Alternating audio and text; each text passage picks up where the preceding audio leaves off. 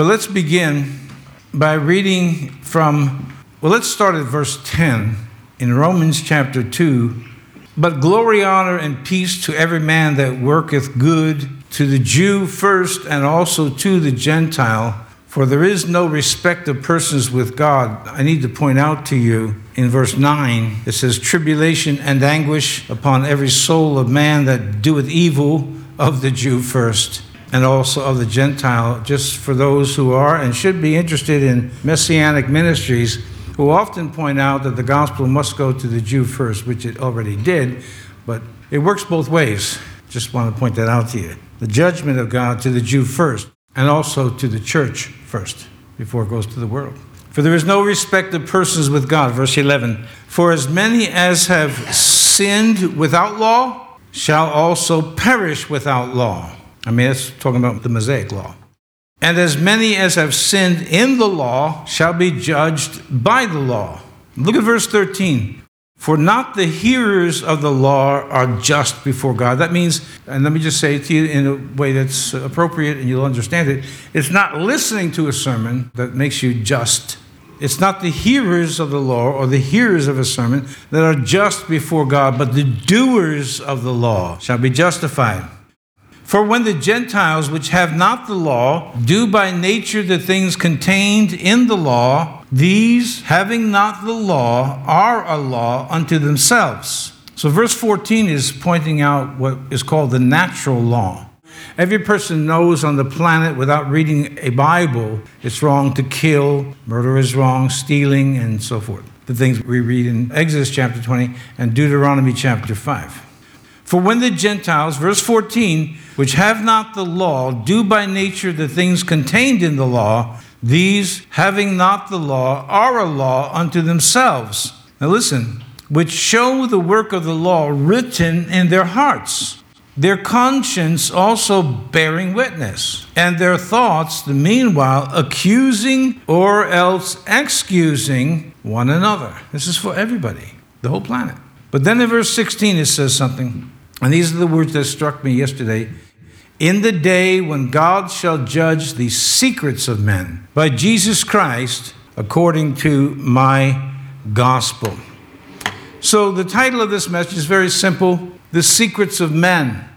Obviously, men is generic, it means man or woman. Yeah, this caught my eye when I was reading it.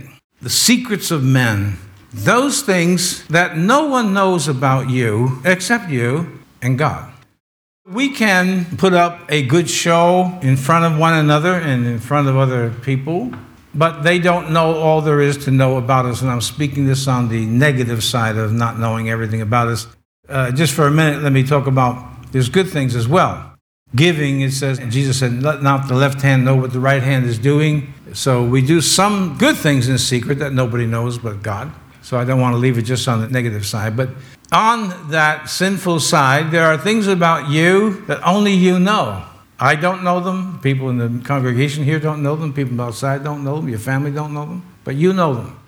And we learn from reading here in verse 16 that there's a day coming when God will judge the secret things, the things, once again, that no one knows about except you.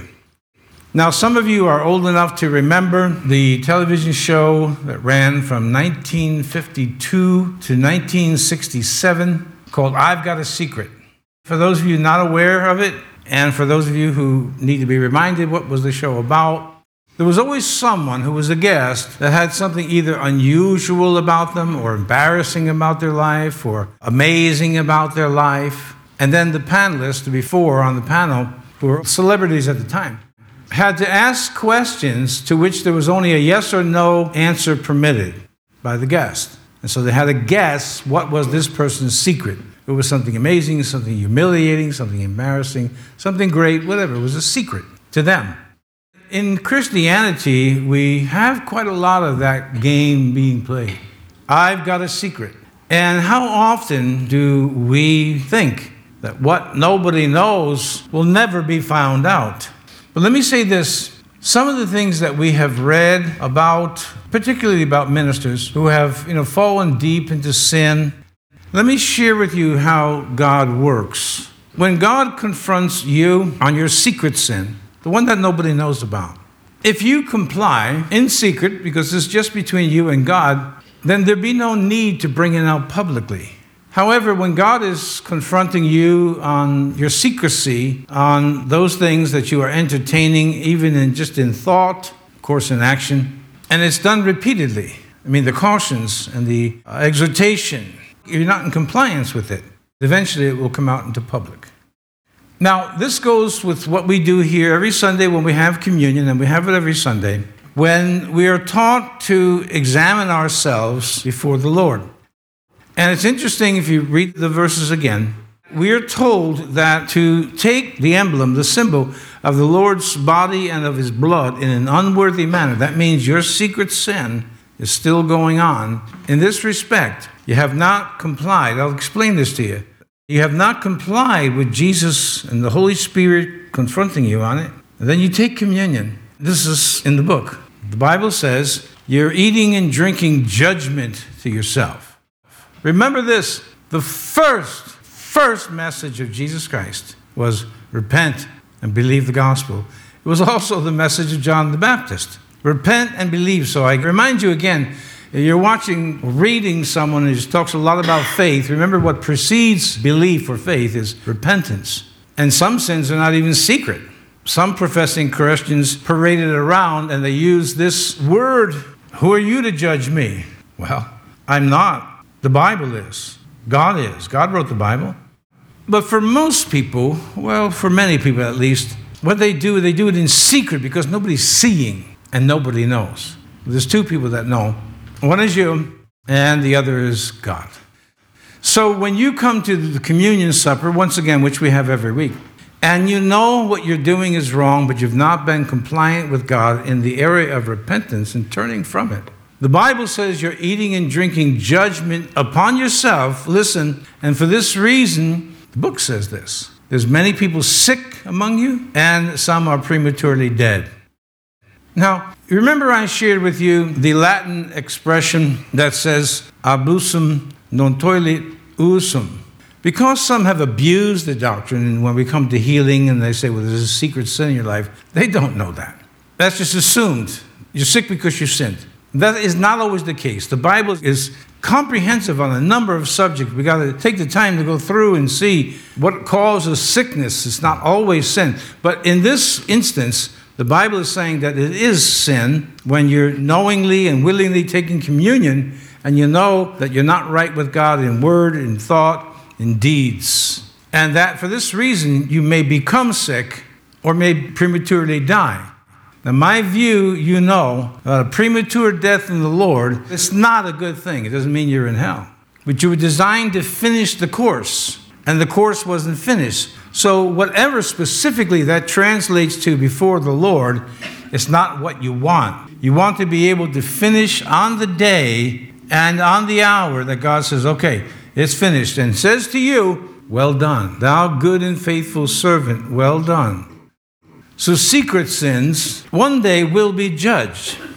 We, as Christians, when it's the day, we, it says, we will appear before the judgment seat of Christ. At that point, everyone there has an entrance into heaven. That's the good news. But if it wasn't important how we live, how we think, how we behave, the words that we use, we sang that just a few minutes ago in the song service, if it wasn't important, my understanding is that God wouldn't have put it in the Bible. In other words, to appear before Jesus, every sin is washed by the blood. That has to be accepted first. But if there's a willing denial in some areas of our life, and we're in front of the judgment seat of Christ, the loss will be in terms of rewards. So let me give you an example.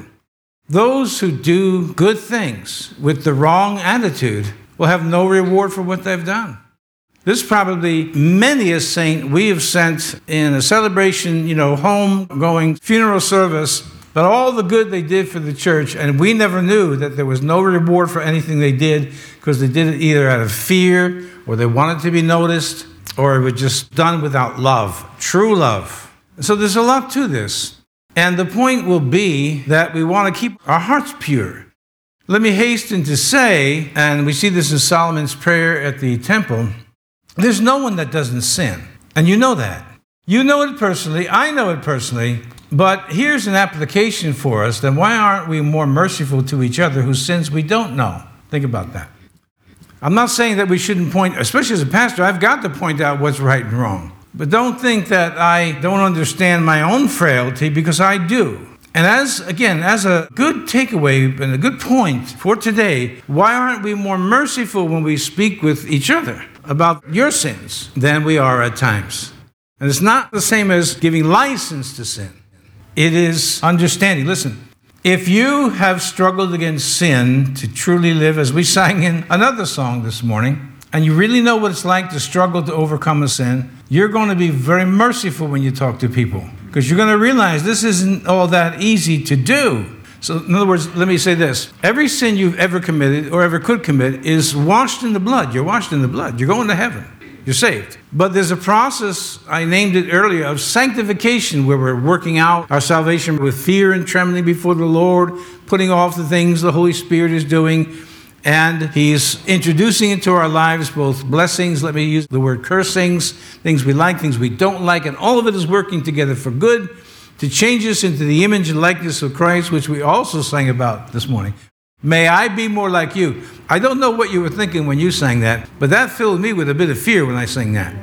May I be more like you. I read the Sermon on the Mount.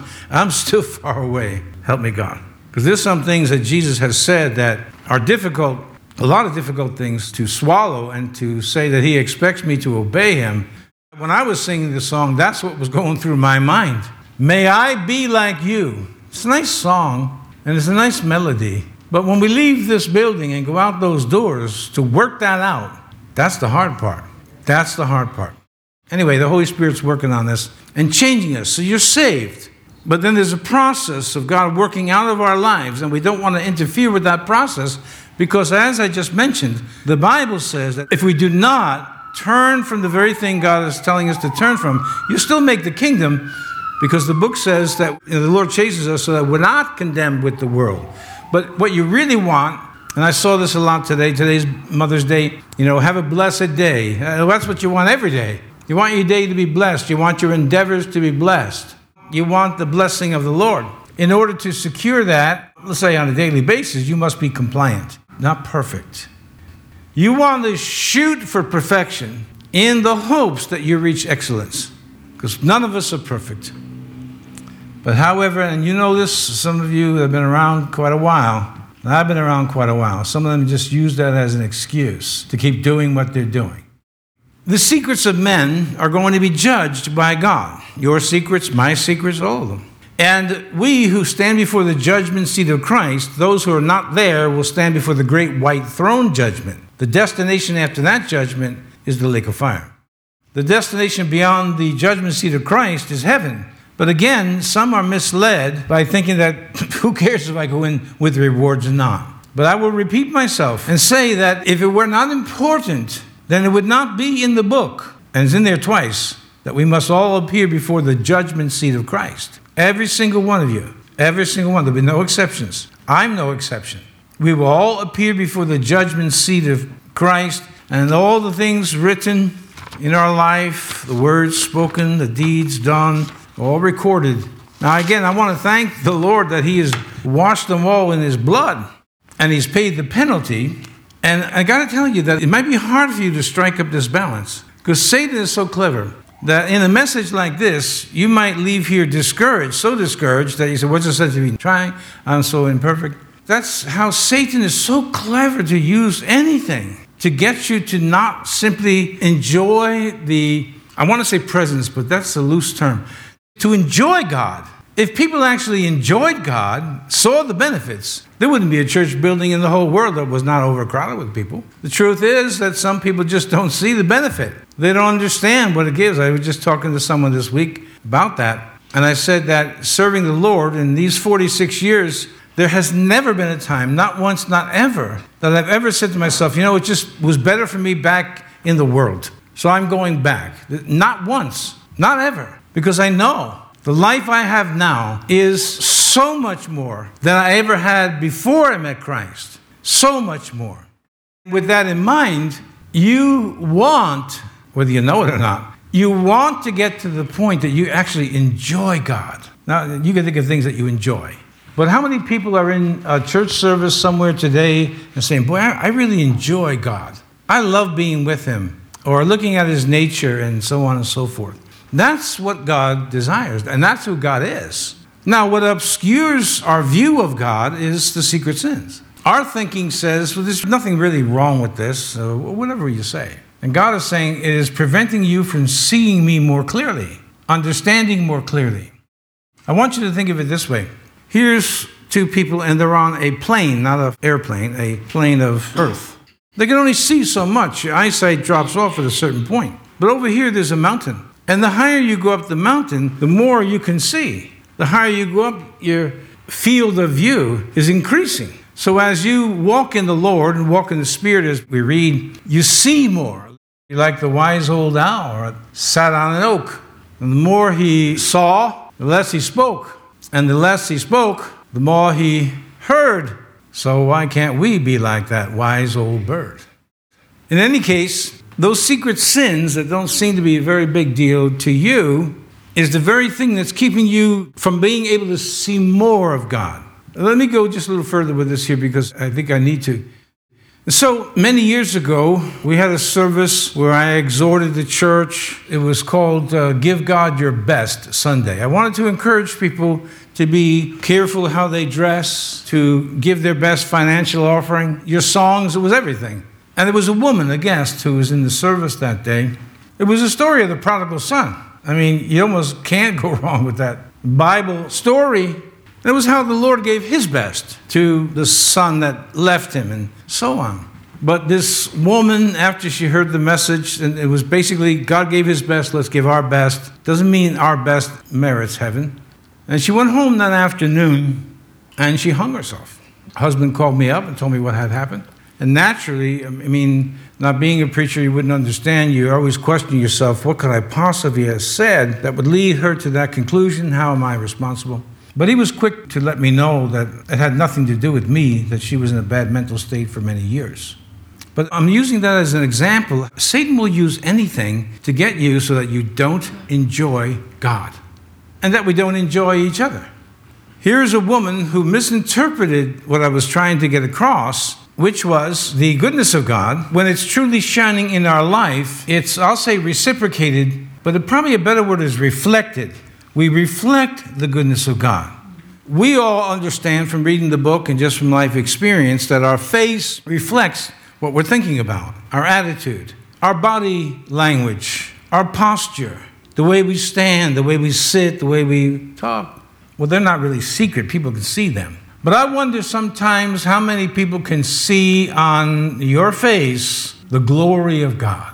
Because this is something that's biblically sound that God will change your countenance. People who see you will wonder, what happened with you? When I was first born again, remember, I was born again, saved in my bedroom from a gospel tract that some young girl had given to me. And I read that one, then I ordered more from the Chick Tract Company, read them all, read the Bible verses, had never read the Bible before, and it said, if you want to receive Christ. And I did. got on my knees, did what the, the tract said, had never met a Christian born again. Never met, never had anybody share the gospel with me, never had anybody share a Bible with me, nothing. It was all done on my own. Well, God did it. I still remember it. There, on my knees, staring out the window, it was a summer day, I don't remember what month. I just prayed to the Lord to come in my life. And while I still had not been to a church nor heard a preacher, and I was just starting to read the Bible, which was not easy when you don't know precisely where to go, just flipping it open. I remember in particular, there were people, but there was one woman in particular, a friend of mine, his mother. She was looking at me and she says, Did you cut your hair? And I said, No. Did you lose weight?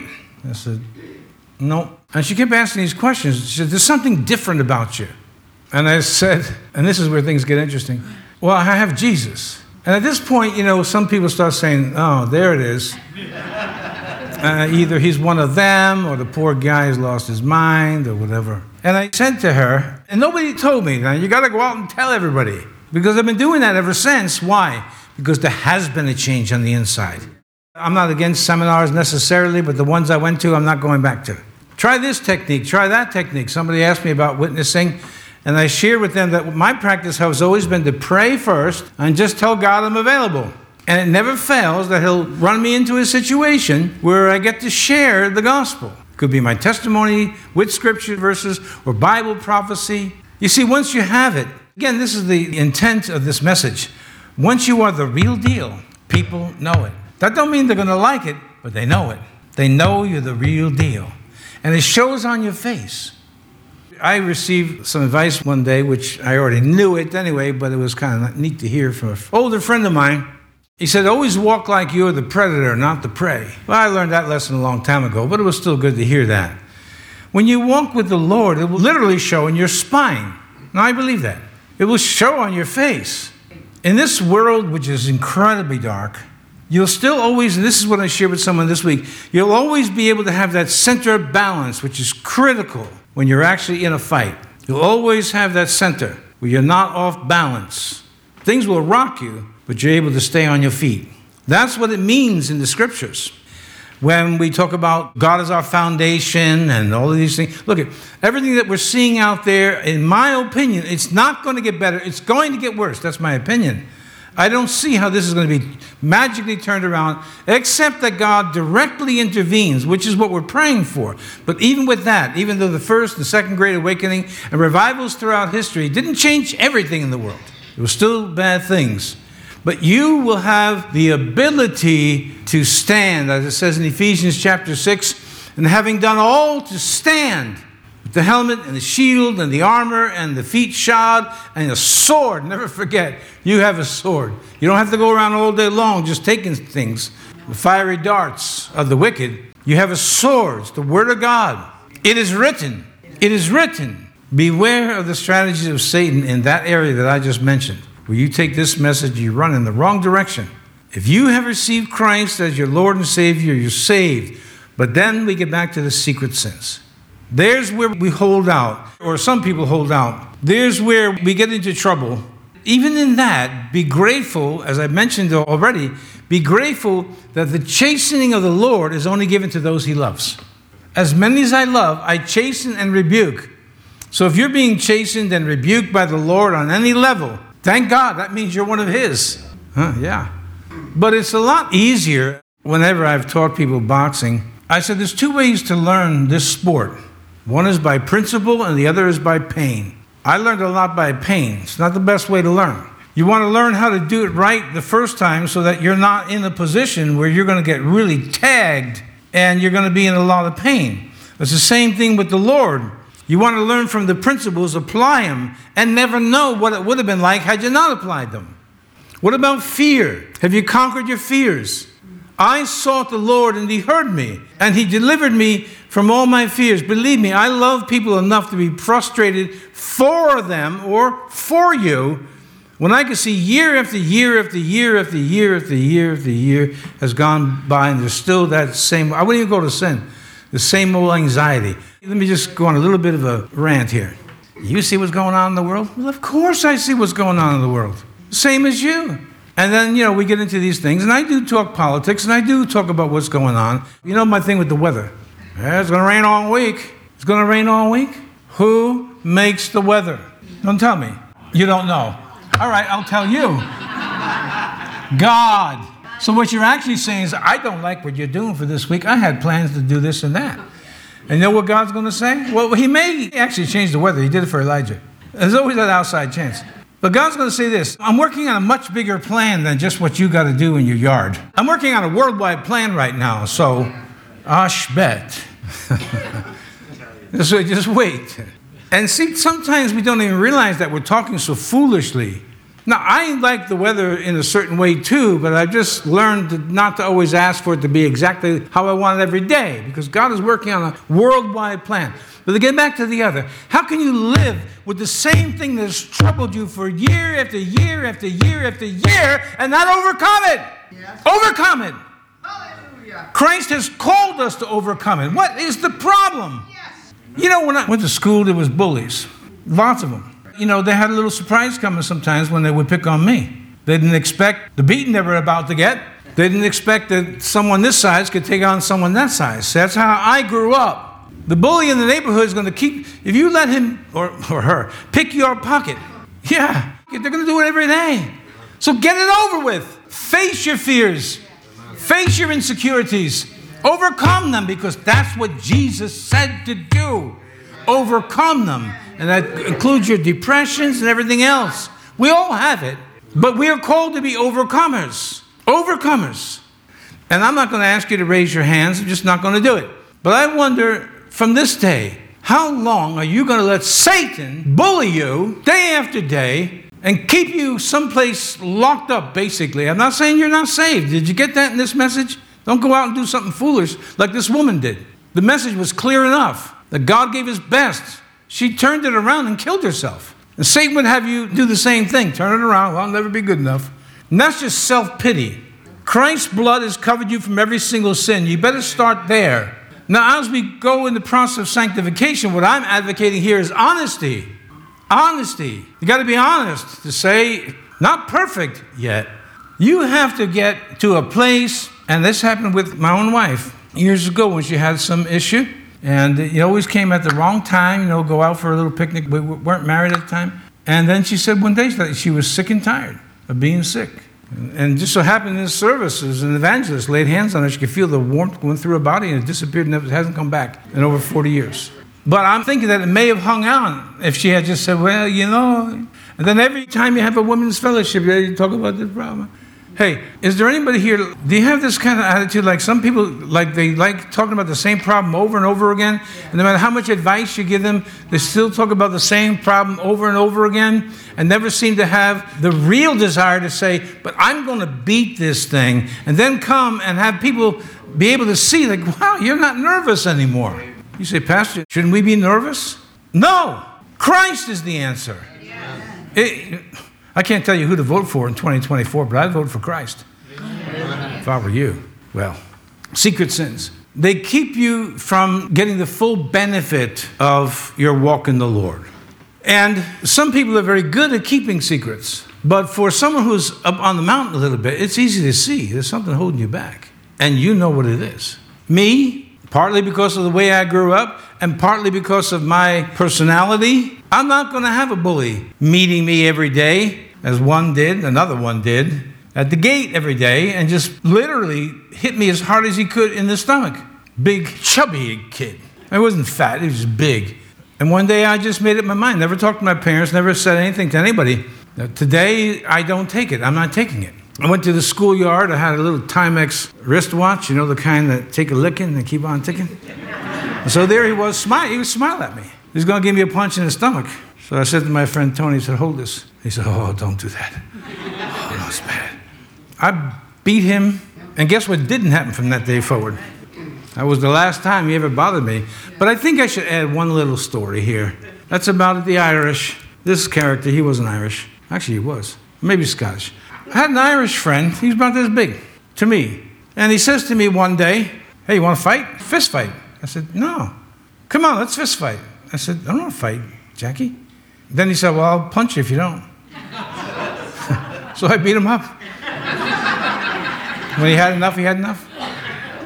Next day, we're walking in the same place. Now, you know what aqueduct is? Well, there's one in Yonkers. And that's the way, actually, we weren't walking to my home, we were walking to his. He lived in the projects. Second day, he says, You want to fight? I said, No, I don't want to fight. He's Irish, I'm Irish. He said, Come on, let's fight. I said, Jackie, just beat you up yesterday. What, are you afraid? I said, No, I'm not afraid. I just don't want to fight. he kept pushing me. I beat him up again. The third day, he comes back. The next day, You want to fight? I said, What are you, crazy? I said, I beat you up two days in a row. I said, But Jackie, I'm telling you today, if we get into it, I'm throwing you off the aqueduct. Somehow that got his attention. Well, he was a friend. Satan is no friend. And when he says, now I gotta really watch what I say here. Let me say it this way, it's better. He's going to come to you probably this afternoon, probably right after this message, and say, You want to take me on? And then you say, In Jesus' name, yes. Amen. Because we don't have a choice. Or no choice. Because he's going to beat you up if you don't. So you have to be able to fight the good fight of faith and don't be mistaken. You're not going to run and you're not going to hide. Satan is a spirit just like Jesus. He knows where you are, or at least he can find out. And you're going to have to be able to stand against them. And the only way you can stand against them with 100% confidence is that you've put away your secret sins. Yeah.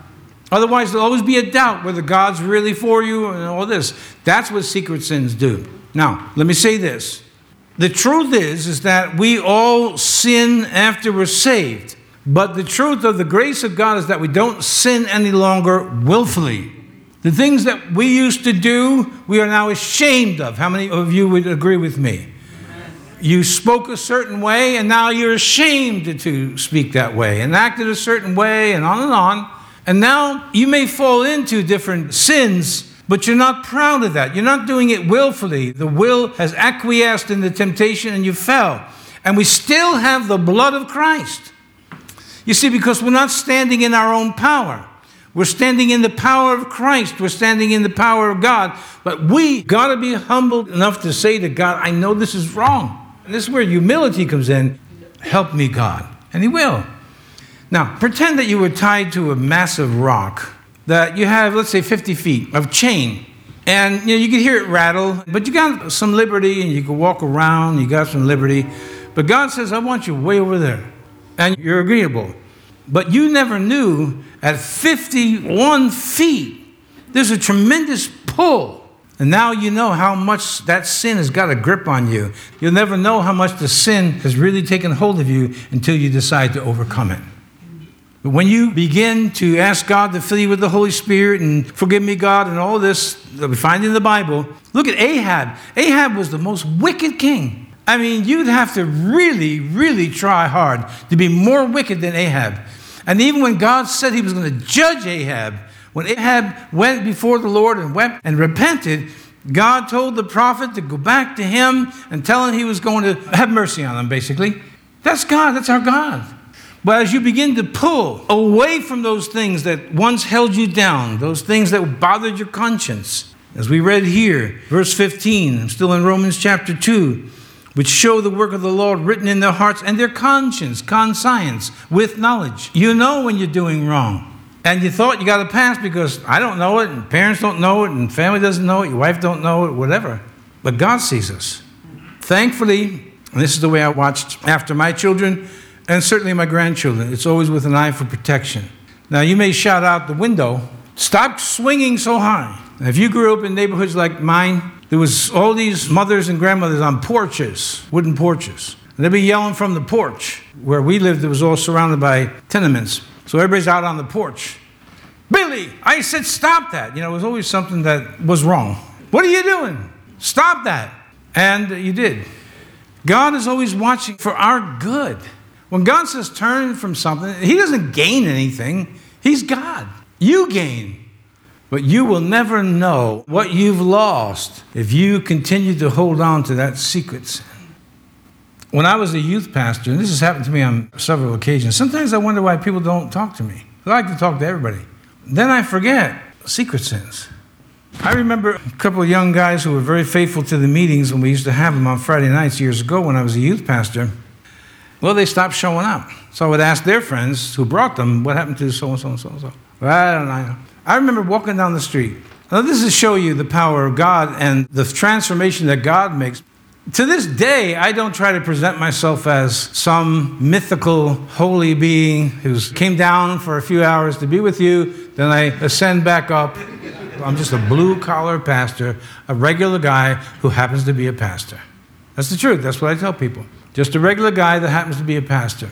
So I don't see myself as being above you, is what I mean. And so I asked about these two guys, and I hear them walking down the street. I'm still very young. I mean, I'm in my 20s. Big change had taken place in my life. Lots of people had heard about it. and here's these two tough guys who stopped showing up at the meetings, and I knew they saw me. They're on the other side of the street, and they ducked behind a car. and I'm thinking to myself, are they for real? Ducking behind a car? I mean, if you don't want to come to church, just tell me you don't want to come. So I went on the other side of the street. I'm telling you the truth. They snuck. Could, if I was a cop, and I could have looked under the, you could see their little feet. hiding from, what are you hiding from me from? Just, you don't want to come, you don't want to come. Don't mean I won't pray for you, but, you know, it's just like Adam. Adam had fellowship with God. And then one day he sinned, and Eve, of course, and God comes down to fellowship with them, and he says, Adam, where are you? And what did Adam say? I'm hiding. So why are you hiding? Because God knows. Why are you hiding? Now, we could use this as an example of a secret sin. Of course, the magnitude of it has reached us to this very day, but he said, I'm naked, which I'm not sure why that was a big deal, but I'm naked. And God said, Who told you you were naked? Conscience. Knowledge, good and evil came into his mind. By the way, God wants you to learn what's good, does not want you to learn evil. But he said, I'm hiding. And God said, Why are you hiding? He said, I'm naked. And he said, Who told you? Did you eat of the fruit of the tree? And this is the part that we all love, especially on Mother's Day. it was her. She was like, Hey, it was a snake. God said, Come here, all of you, three of you, come here. Cursed the snake, cursed Eve, cursed Adam. We've all been cursed until we came to the cross where Jesus became a curse for us that we might become the righteousness of God in Christ Jesus. oh, it's the same old story. Adam, who told you you were naked? Did you eat the fruit of the tree? She did it. She gave it to me. It was me, it was the snake.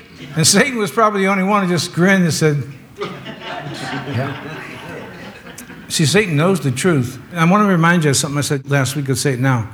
If you truly believe in Jesus, he really existed, exists now, that he's alive and all that, by default, you must believe in the reality of Satan. Now, God does not tempt us to evil, but Satan does.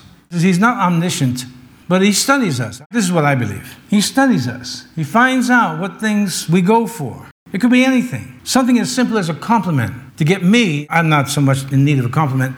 I'm just saying, you know, I got to preach a message to you to make sure there's nothing that I can say that's going to make you offended. And I'm looking for that pat on the back. Now, I appreciate the encouragement you give me, believe me, and I need it. And even more so, I need the prayers, and my family too. But let's say that was a temptation of mine. You know, you'd never hear a sermon here ever that offended you. You know, this is my Bible. You know, like, yeah, I am what it says I am. No way you're getting that here. But I don't set out to offend you either. So whatever it is you go for, Satan will try to reel you in with that. Boy, I tell you, these are the things that, again, they obscure our view of the goodness of God. Listen, if you will put away, not just the secret sins, but if you will put away those things that God said, overcome it. Overcome it. And when I teach on anxiety and depression, you know, I get feedback from people who are really suffering. But they know they're in a trap because their situation is very bad. They know they're in a trap. So they come and watch the channel, the few that do, for help. And they want to overcome. And so I get feedback. One woman couldn't leave her house, hadn't left for years. In my ministry, I'm talking about, not a story from a book. There's those people too. So today I went down to the mailbox for the first time in how many years? 15 years? That was a big thing. For you, that's nothing. For a woman locked in her house for 15 years, that's a big deal. How? By the blood of the Lamb and the word of their testimony, because I don't offer them anything on the channel except this book and what it says. And you and I are expected to overcome. We are not expected to be kowtowing and shitty back. It's going to end. Of course, it's going to end. That's what we want. We want the world to end. Because that means that when it does, Christ has arrived the governor of the universe, the King of kings and the Lord of lords. Yes. Sometimes we have to think about what are we really living for. General Wellington, Duke of Wellington, he's most famous for his defeat of Napoleon. And during his lifetime, because of his stature, his position, he was going to be given some parcels, large parcels of land in India. So one man who got very curious, and probably for the wrong reasons, went to Wellington to see just what was going to be given to him, how much of this land was going to be given to him. And so he started to ask and inquire about it. And Wellington said to him, Can you keep a secret? He said, Oh, yeah. He says, Wellington said, So can I. I bring that up for this. Do not air your dirty laundry to just anybody. Don't put it on Facebook. For Pete's sake, If you put it on Facebook, I'm telling you, I'm going to personally take you to a psychologist and have your IQ tested. I mean it. Well, I don't really mean it, but I'm going to put it on Facebook and be careful who you talk to. First, you go to God. And then it's a good thing to have someone that you can actually trust. Let me give you some advice. If, and I'm going to confess to you that I've actually used this tactic myself. If I wanted something to go out all throughout the community, I knew who to talk to. That's true. That's just one of my little tactics. You hear everybody's been talking, I say, really, yeah? Because I knew who to tell that would tell everybody else because I wanted them to know. In any case, you find someone that you can really trust. Now, you don't want to be like this man here that's always probing, the probing. There's a lot of people out there always probing. They want to find out what's wrong with you. They're not as interested in finding out what's wrong with them. That's why a lot of people don't sit here today. They were more interested in talking at their little coffee clutches about your sin than their own. But you want to find someone that you can trust and bare your soul to. Because, as the old saying goes, confession is good for the soul. And admitting that you have weaknesses is a sign not only of humility, but is a sign of honesty. I've often told people the many things that I've learned in my lifetime, and some I've become good at, I learned by just asking a lot of questions and reading books. And I'm not ashamed to go to someone who's half my age or less and ask them a question like, why do you do that and how come? Because they obviously know something I don't know by the way they perform what they're doing, or the older persons or whoever. You want to be able to, number one, or you must, number one, don't tell everybody, because that is not good. It's another tactic of Satan. On that line, let me just say this. If you want everyone to know your business, then ask a person, hey, can I tell you something and you promise you won't tell anybody? It's an absolute guarantee. You've done it, I've done it. Hey, can I tell you something, but don't tell anybody? Oh, yeah, yeah, yeah. and then within a week and two, the whole town knows. It's on the front page. But there are people that are trustworthy that will not tell. G. Gordon Liddy, he had one thing going for him that I admired. He would not testify. He would not throw people under the bus. You read his book called Will, hold his hand over a flame, over a candle and not move it. They asked him what the secret is. He says, You have to learn not to care. I'm not suggesting you hold your hand over a candle, but I am saying that there are people who are closed mouthed and will not share your secret with another. And that confession is good for the soul. In any case, you don't want anything in your life to obscure your view of God, especially in this time now. You want to be able to see God so clearly that you are, as I mentioned earlier, secure, that you are in a position where even with all of this, and this is prophecy being fulfilled, this is God who was in tomorrow telling us thousands of years ago, this is how it's going to play out. And you can read it. I don't like it. Again, if God said to me tonight, Can you rewrite my Bible? I said, Sure, absolutely. This whole thing would be different. But I didn't. But God was kind enough to say, This is how it's going to play out. And don't you fear what other people fear. Why? Because the number one fear in your life, which means a profound reverence and awe, is the fear of the Lord. When you have that, you do not share in the same anxieties that other people, because God has told us this is how it's going to go. And we see it. Secrets of men, one day they'll not be secrets any longer. For me, I'd rather get it clean with God now so that when I stand before Him, He doesn't have to look into my eyes and ask me, why didn't I say about this or about that? You want to get to a place that that thing that you were so proud of, even this year or a year ago, now you're ashamed of it, and so on. Henry David Thoreau, one of the original environmentalists, naturalists, uh, you know, preserved the land, which we should be for that and he's admired by many, many people from the 19th century to this very day. But what some people don't know is that when he wrote his book Walden, Living in the Woods, Survival, and all this, he was only a couple miles from his house. And he used to go down into the town and he'd have the people cooking him up some meals and then take it back. And while he was there, dump all his dirty laundry off to his mother. So I thought that was good for Mother's Day. I'm surviving. I'm a survivalist. Hey, mom, do my laundry and give me some food. So it's a little bit of a contradiction. Uh, so why I'm saying that is that that's not what you want to be. Be the real deal. If you're going to go in the woods and survive, then go in the woods and survive. Don't give your mother your dirty laundry. Father, we come before you this morning in Jesus' mighty name. Help us, every single one of us, to be the real deal. We'll never be perfect. We'll be flawed. That's why we have in the book to be tenderhearted, forgiving, and caring, and all that, because every single one of us has, you know, issues, But as you sanctify us day by day, month by month, year by year, the issues become less and less. Because you have ordained that we should be fashioned into your likeness. And we sang it earlier. Help us to be compliant. Help us to stop wrestling on the cross. The quicker that we could just stay still and be nailed, uh, the quicker we get through with this issue. Help us to be compliant and get rid of the secret sins, including the attitudes that we hold on to that we felt so right about. Give us the humility by your grace to come before you and confess our sins, because it says that you are faithful and just to forgive us our sins and cleanse us from all unrighteousness. So, church, today, while you're sitting here before me, I'm wondering how many of you have some secret thing that you need to get straight with God. And I'm sure it's many of you. I mean, you need to come clean. You need to go before God and say, This has got me. It's got the best of me, God. Give me the strength to overcome it. And He will. But you pull and pull against that massive stone until it moves and you just go. God breaks the chains. Put that secret sin before the Lord this morning. Take out a knife, an imaginary knife, and make it a sacrifice. Put your knife right through it and say, Now I am dead to this. Romans 6. I am dead to these thoughts, deeds. I'm dead to the hypocrisy. I'm dead to the fear of man, and so on, whatever it may be. Then the devil cannot torment you, and you're going to feel the peace of Christ flowing through you. You'll be able to say, I'm free. I'm truly free. So, Lord, we take our secret sins and put them before you. You already know about them. But you wait on us to confess them and to admit just not right. They're wrong, bringing a chastening in our life and a discipline that we don't have to have.